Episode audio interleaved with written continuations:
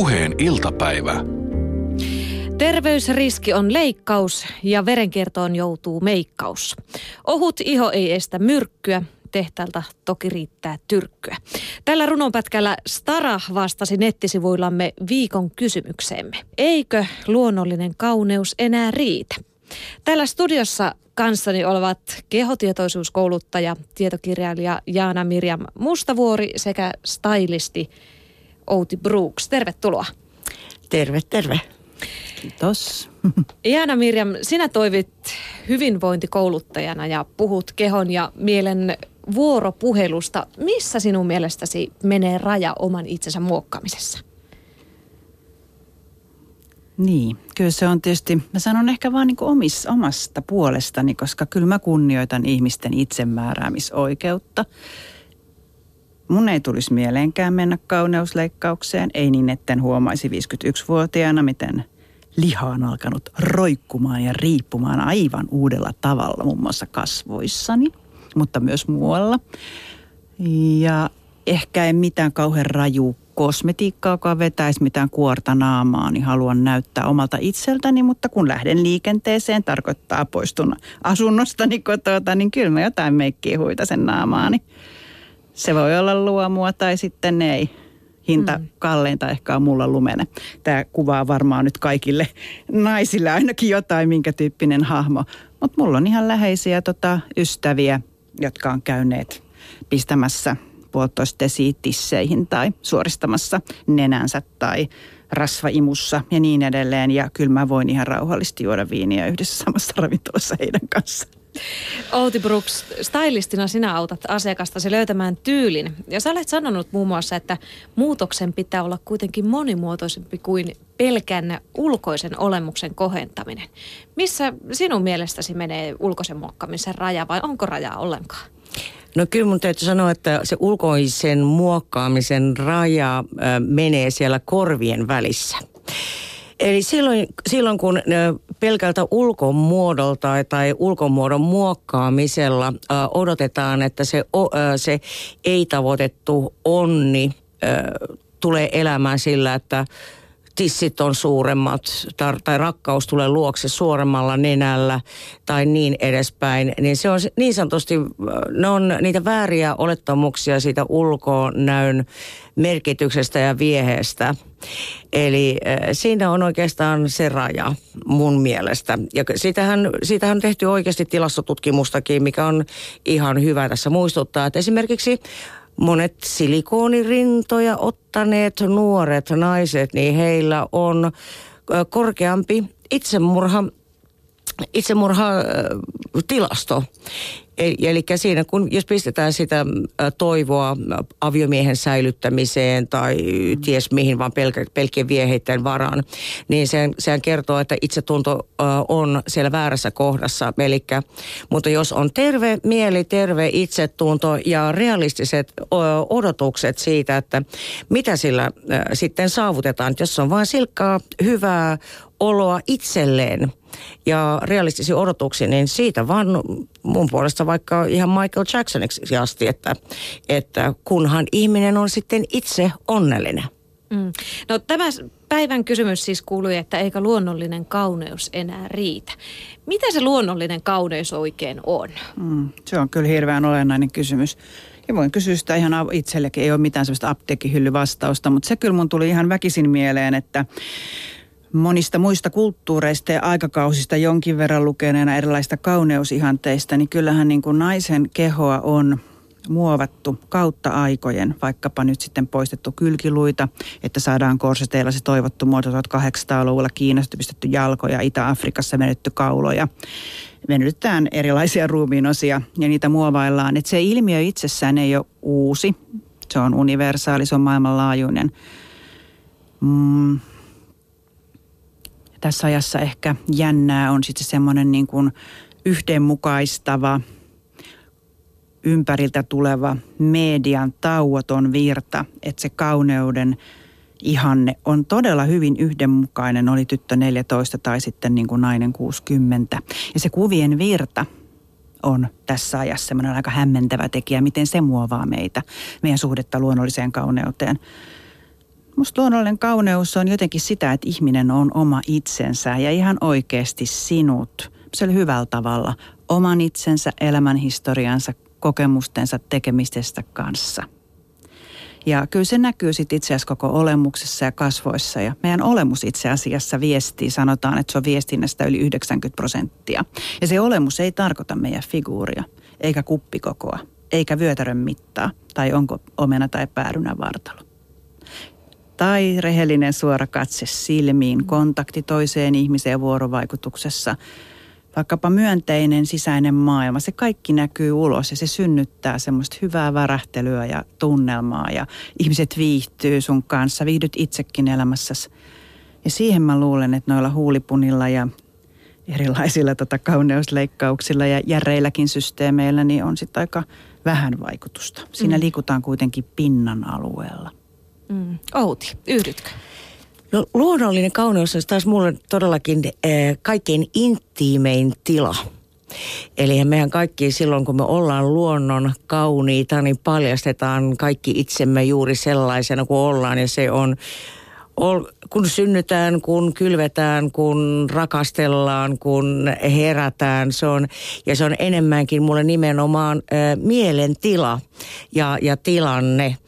Siinä vaiheessa, kun me puetaan jo vaikka ne alushousut, me aletaan tekemään jo niin sanotusti viestivalintoja sinne ulospäin, mikä pusero, mikä paita, vaikka me ei sitä tietoisesti tehdäkään, mutta ne, ne viestikappaleethan me puetaan ja tavallaan ne merkit, että millä voidaan ilmentää sitä omaa identiteettiä sinne ulkomaailmaan, että olenko poheemi, olenko individualisti, olenko bisnesmies, olenko uskottava lääkäri, olenko puetaan niitä arkkityyppejä niskaan, jotta viestintä meillä helpottuu tai halutaan kiinnittää se esimerkiksi huomiota. Olkoon se sitten kauneudella, joka on tämä stereotyyppi, tämän, jos puhutaan stereotyyppisestä kauneudesta, eli tai seksikkyydellä tai mitä se nyt ikinä onkaan, mutta se luonnon kauneus on mulle kuitenkin enemmänkin se mielentila ja tilanne. Me kaikki voidaan olla luonnon kautta ja ollaankin sitä joka päivä. Mm.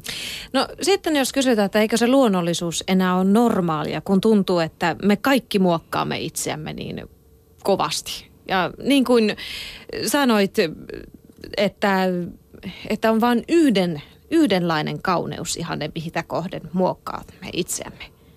Eikö sitten ole, enää olla normaalia tällainen niin kuin, niin kuin me olemme? Vaikka meidän mielentila on mitä tahansa. No itse asiassa, jos kattelee sitten naisia tota, pääkaupunkiseudun vaikkapa ulkopuolella, kehä kolmosen ulkopuolella, tein tuossa just rundin tota Keski-Suomeen, Länsi-Suomeen, käsittelen pieniä isoja kaupunkeja. Vietän paljon aikaa Bruumarvin kalastajakylässä, joka on Raaseporin kuntaa. Siellä ja mä käyn, niin kuin kirkon kylällä käyminenkin on iso juttu, niin kyllä ihmiset on luonnon kauniita omia itsejään. Sellaista niin kuin tiettyä poseeraamista ja ihan hirveän voimakasta esittämistä, itsensä esittämistä, myymistä, markkinoimista tietyllä ulkonäöllä näkee kuitenkin suurissa kaupungeissa ja ehkä täällä Helsingissä kaikista eniten. Ja ehkä niin kuin tietyillä ammattialoilla ja tietyn ikäisissä ihmisissä. Että kyllähän niin kuin usein naiset vanhetessaan kuitenkin pääsee toivon mukaan kaikki niin, niin kuin hyvää vireeseen ja sopusointuun sen kanssa, mitä itse on.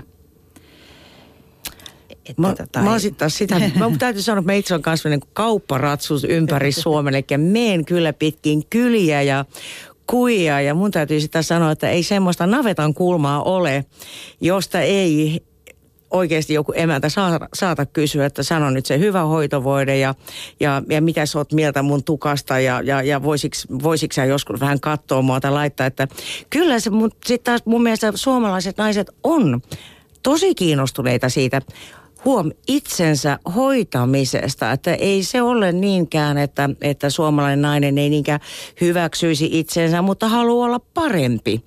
Eli sellainen... Ö, hyvän tavoittelu itselleen ja sitten sitä, että, että, että onko mulla jo kaikki menetetty, on hirveän usein sellainen kysymys, että, tai, tai, että harmittaa, kun ei enää voi käyttää luomiväriä, kun sitä oli sentään silloin vielä pirteemmän näköinen, oli mukavampi katsoa peiliin. Eli kyllä naiset niin kuin, harvemmin mä kuulen todellakaan, tai en,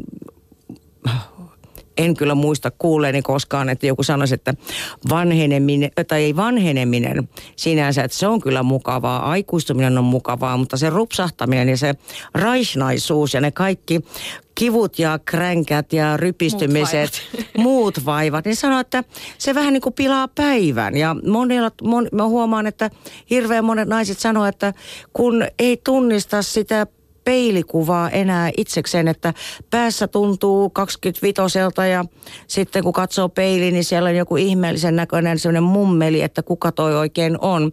Että monet potee nykyään myöskin sellaista vähän niin kuin epäsopusointua sen sisäisen ja ulkoisenkin kanssa. Toki me suomalaiset naiset osataan ottaa se useimmiten hyvin niin kuin härskillä huumorilla, osataan nauraa itsellemme. Mm porukalla vähän lohduttaa toisia.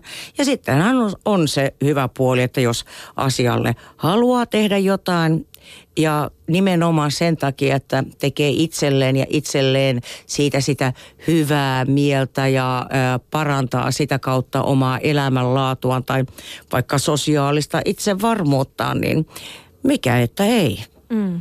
No Lady Marmalade kommentoi nettisivuillamme, että olen 50-vuotias nainen ja minusta on aivan kamalaa, että nuoret ihmiset peilaavat omaa itseään kauneusleikkausten avulla. Itselläni on hiustenpidennys, meikkaan ajoittain ja pukeudun persoonallisesti.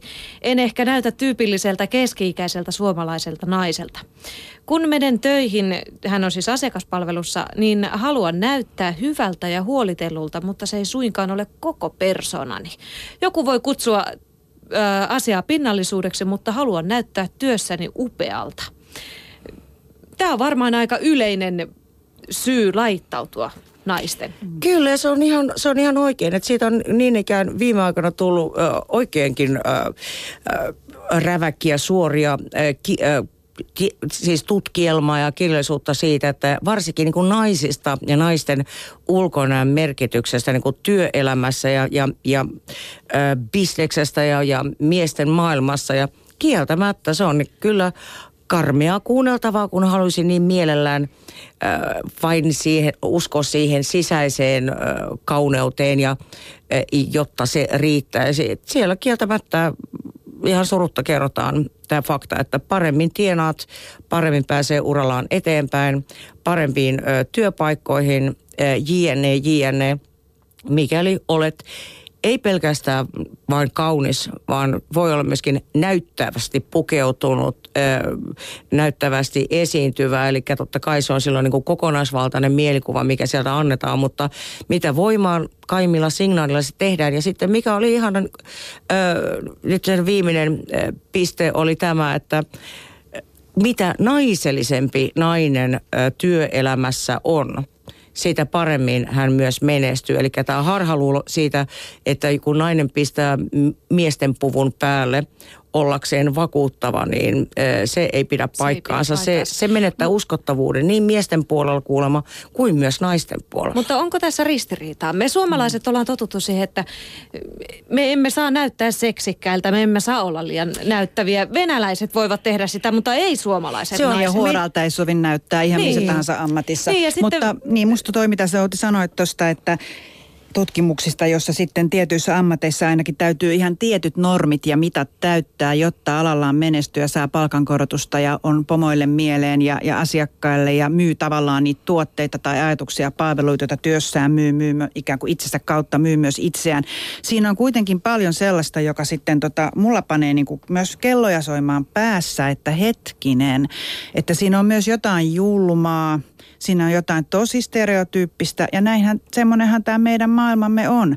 Ja sitten näissä mun ryhmissä, missä on kysymys itsetuntemuksesta ja itsensä hyväksymisestä ja kehotietoisuudesta, niin tulee sitten vastaan semmoisia kauhean tosi koskettavia tarinoita, kun alkaa jotenkin semmoinen minäkuva ja ruumiinkuva heittämään ja alkaa koko ajan vaan vertailemaan. Sitä ei koske kaikki ihmisiä, kaikkia naisia, vaan niin kuin mm. osaa meistä sitten. Kyllä. Rupeaa vertailemaan koko ajan näihin tota, kuviin tai näihin malleihin, näihin täydellisen naisen, myyttisen naisen niin kuin kaavoihin. Ja sitten ei ikinä kelpaa ja alkaa käymään semmoista jännää kilpajuoksua sitten jollain tavalla itsensä kanssa. Ja niin kuin sitä ikuista nuoruutta ihan oikeasti hakemaan – erilaisin hoidoin, meikein, tietysti pukeutumalla tietyllä tavalla tai sitten tosiaan menemällä kauneusleikkaukseen, käymällä kuntosalilla, juoksemalla maratona. Ja, ja tämä ulkonäkötyö, niin, ulkonäkötyö vie sitten niin kuin ihmiseltä tota ihan niin kuin suurimman osa vapaa-ajasta pahimmillaan. Ja se kilpaamattomuus ja se riittämättömyys, mikä siellä ihmisen sisällä saattaa olla, jota sitten niin kuin saattaa ruokkia tämmöinen mieletön median kuvatulma ja tämmöiset kauneusihanteet, mm. kun meillä on, niin se on myös semmoinen aika kipeä tosiasia. Sen kanssa mä te, se on nimenomaan niin kuin paljon, mm. paljon asiakkaista, kenen kanssa mä teen töitä, niin äh, ainahan siellä, äh, miksi tullaan stylistin luokse, niin siellä on aina joku konkreettinen syy. Ja hyr... mitä, ne voita, mitä ne yleensä no, ovat? Voi sanoa, että on ehkä kaksi sellaista ehkä yleisintä syytä, minkä takia tullaan. Yksi on, eh, niin ihan asia ykkönen on joko työpaikkakiusaamiset tai sitten se, että, että koulutuksesta huolimatta tuntuu, että kaikki muut saa sen ylennyksen ja itse jää sinne re- syrjään tai ei jostain, pät- vaikka olisi kuinka pätevä, niin tuntuu, että muut menee ohi, itse jämähtää paikalleen. Tai sitten etsitään niin kuin uuteen työtehtävään sitä vielä itse varmempaa habitusta, jotta henkisesti selviytyy sitä työstä paremmin, kun sitten ei ole näitä ristiriitaisia signaaleja tai niin edespäin. Toinen on sitten avioerot. Eli keski-ikäiset tai jopa sen jälkeenkin eronneet on yksi sellainen toinen ryhmä. Eli monet, monilla naisilla niin se, että avioero sattuu siinä 50, 40 korvilla, niin ja on, moni on antanut sen elämänsä ja aikaansa siihen mennessä niin kuin lapsille ja perheille. Tai sitten vaan yksinkertaisesti lapset on kasvanut isoksi ja on päätetty, että tuosta miehen rötjätkeestäkin halutaan eroon ja katsoo vielä kerran ne elämänkortit, että mitä siellä voisi olla. Ja sitten tämä, että miten musta vielä saisi markkinakelpoisen ja, ja, ja miten sitten pukeutua ilman, että näyttää hepsan keikalta ja saako tämän ikäinen nainen sitten vielä näyttää viehättävältä, että kun mieli tekisi, mutta miten? Mm. Jaana Mirjam. Niin ei mun tulee vaan tuossa mieleen, että mä niin monien noiden tota, vetämieni ryhmien jälkeen miettinyt sit sitä, että siinä on jotain kyllä myöskin niin kuin tosi traagista, että jos tämä kysymys, miltä mä näytän, mikä ilman muuta on tällaisessa kulttuurissa, missä me ollaan niin katseiden kohteita, niin yksi kysymys. Mutta jos se on niin kuin tärkeämpi ja merkittävämpi kuin sitten ihmisellä se kysymys, että miltä mä tunnun, kuka mä olen, miltä musta tuntuu nyt, niin siinä on niin kuin semmoinen suuri vaara, että elämä on hyvin ulkoota ohjautuvaa muutenkin, eikä lähde niin kuin liikkeelle suhteessa sanomaan itteensäkään tai erilaisiin työtehtäviin sellaisia sisältä päin. Miten mm. tämä juttu tehdään, kuka mä oon, mikä on mun oma tyyli. Mun mielestä esimerkiksi luonnolliseen kauneuteen liittyy sellainen juttu, että se idis siitä, niin kuin tämäkin yksi sanoi tässä, tämän pukeutuu persoonallisesti. Mitä se hänelle tarkoittaa ja mm. ylipäänsä, mutta se lähtee tuolta sisältä että sitten se ilmineeraa jotain meidän niin kuin sisimmästä. Että se ei ole suoraan kopioitu niin kuin muotilehdistä. Hmm. Huomaatteko te yhden asian tässä? Hmm. Me ollaan puhuttu koko ajan naisista. Niin. Missä ovat miesten ulkonäkö, kaun, ulkonäkö ja tällaiset paineet, mutta sitä ennen, ennen kuin mennään siihen, niin annetaan Jussille puheenvuoro. Nimittäin Jussi katsoo sieltä Southboxista. Niin, ehkä se on hyvä, että avaan suunni, koska Audi-mies täällä jo ehtii todeta, että yllättäen vain naisia studiossa. Ei täälläkään hirveästi kyllä miehet... Miehiä yritettiin, mutta ei saa. niin. On täällä no, Jussi. Joka tapauksessa täällä nimimerkki Kouko, muutenkin täällä tätä luonnollisen kauden määritelmää kyllä mietitään. Nimimerkki Kouko sanoo, että hänelle riittää meikit ja sitten normaali liikunta ja ravinto pitämään painokurissa ja raja menee sitten... Rajan toisella puolella on sitten kirurgia ja pistokset ja pillerit – ja kolmen lapsen äiti kertoo, että liikaa pakkelia päässä tai leikkauksia, liikaa koruja, varsinkin naamassa ja tatuoinnit, silloin ei ole luonnonkaunis ja oma hyvä olo on paras mittari siihen. Ja ripeästi rupsahtanut tähän vielä, että ymmärtävätkö ihmiset, että teettämällä itsestään jonkun kirurgin luomuksen he alistuvat monen tahon vallan alle, alistavat itsensä sen kohteen valtaan, jota tahtovat miellyttää. Nämä ovat niitä kommentteja, mitä erittäin paljon meille tänne nettisivullekin tuli. Tähän väliin mä otan vielä neljän lapsen äidin naisen kommentin netistä.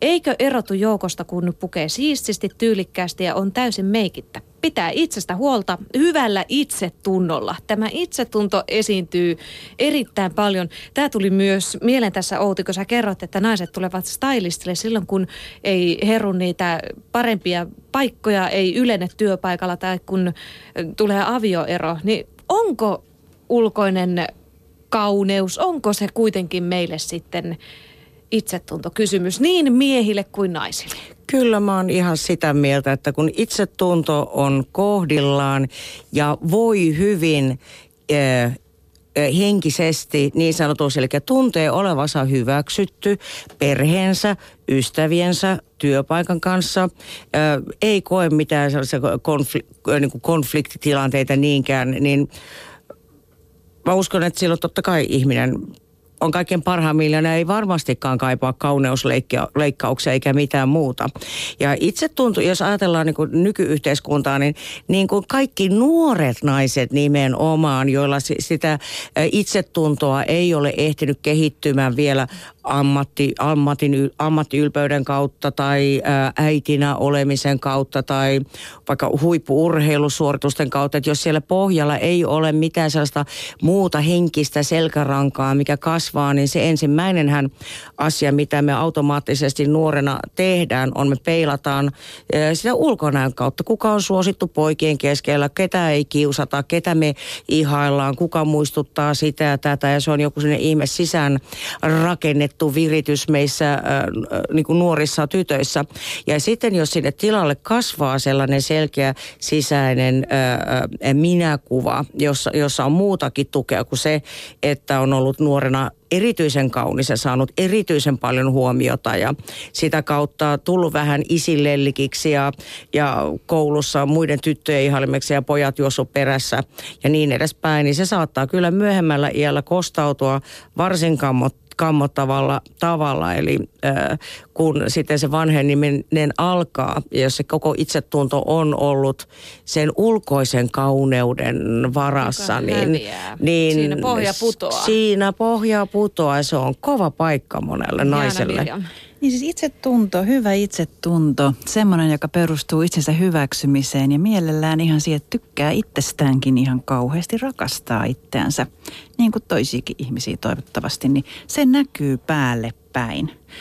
Se näkyy itsevarmuutena, mutta itsetunto usein niin kuin jaetaan vähintäänkin nyt kahteen eri ryhmään. Toinen on suoritusitsetunto ja tämmöinen kauneudella ja ulkonäöllä ja pukeutumisella päteminen.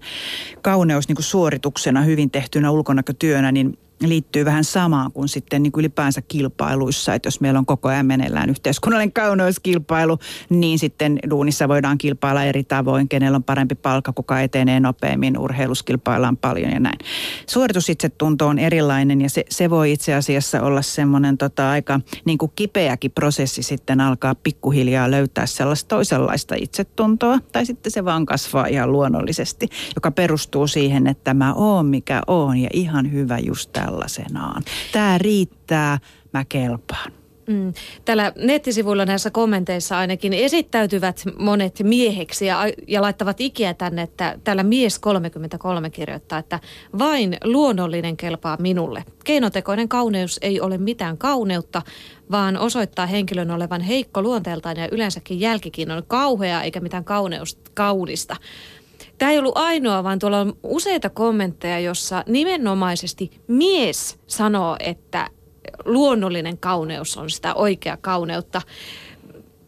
Miksi se on näin? Luodaanko me naiset itse ne Siis naiset meikkaa itseään varten, naiset meikkaa toinen toisiaan varten. Ei siis Ää, ja kyllä, joo, siis tot, kyllä varmastikin silloin, kun ollaan ää, vähän niin kuin hakupäällä tai halutaan enemmänkin pelotella, koska oikein meikattu, näyttävästi meikattu, näyttävästi kammattu, näyttävästi pukeutuva, punakyntinen, korkokenkillä kopsottava, ää, komia nainen, kun astuu ovesta, niin se pistää miehen kuin miehen hiljaiseksi. Aivan varmasti. Ja meikattu oikein tällätty nainenhan on etäinen, vaikeasti lähestyttävä. Sitä katsetaan, katsellaan miesporukalta kaukaa. Kukaan ei uskalla mennä ainakaan selvinpäin baaritis tiskillä puhuttelemaan, pitää ottaa ne kunnon rohkaisukännit ja mennä mokaamaan itsensä sitten tiskille. Ja muutenkin näyttävälle naiselle, niin häntä helposti teititellään, avataan ne ovet ja no myöskin äh, naiset kokee hyvin äh, näyttävän naisen heti tällaisella niin kuin, se helposti katsotaan sitten ylöspäin. Ja ne on ja mä ymmärrän sen, että miehille nimenomaan helposti lähestyttävä, totta kai luonnon kaunis, eli tietää saa mitä tilaa, koska onhan niitä vitsejä vaikka kuinka paljon, että on otettu joku nainen mukaan sitten ja aamulla katsottu, että siinä on kaikki varaosat kassissa pöydällä. Siinä on perukit ja siinä on kanafilet rinnoista ja on silmäripset ja irkokynsiä sitten ympäri ämpäriä.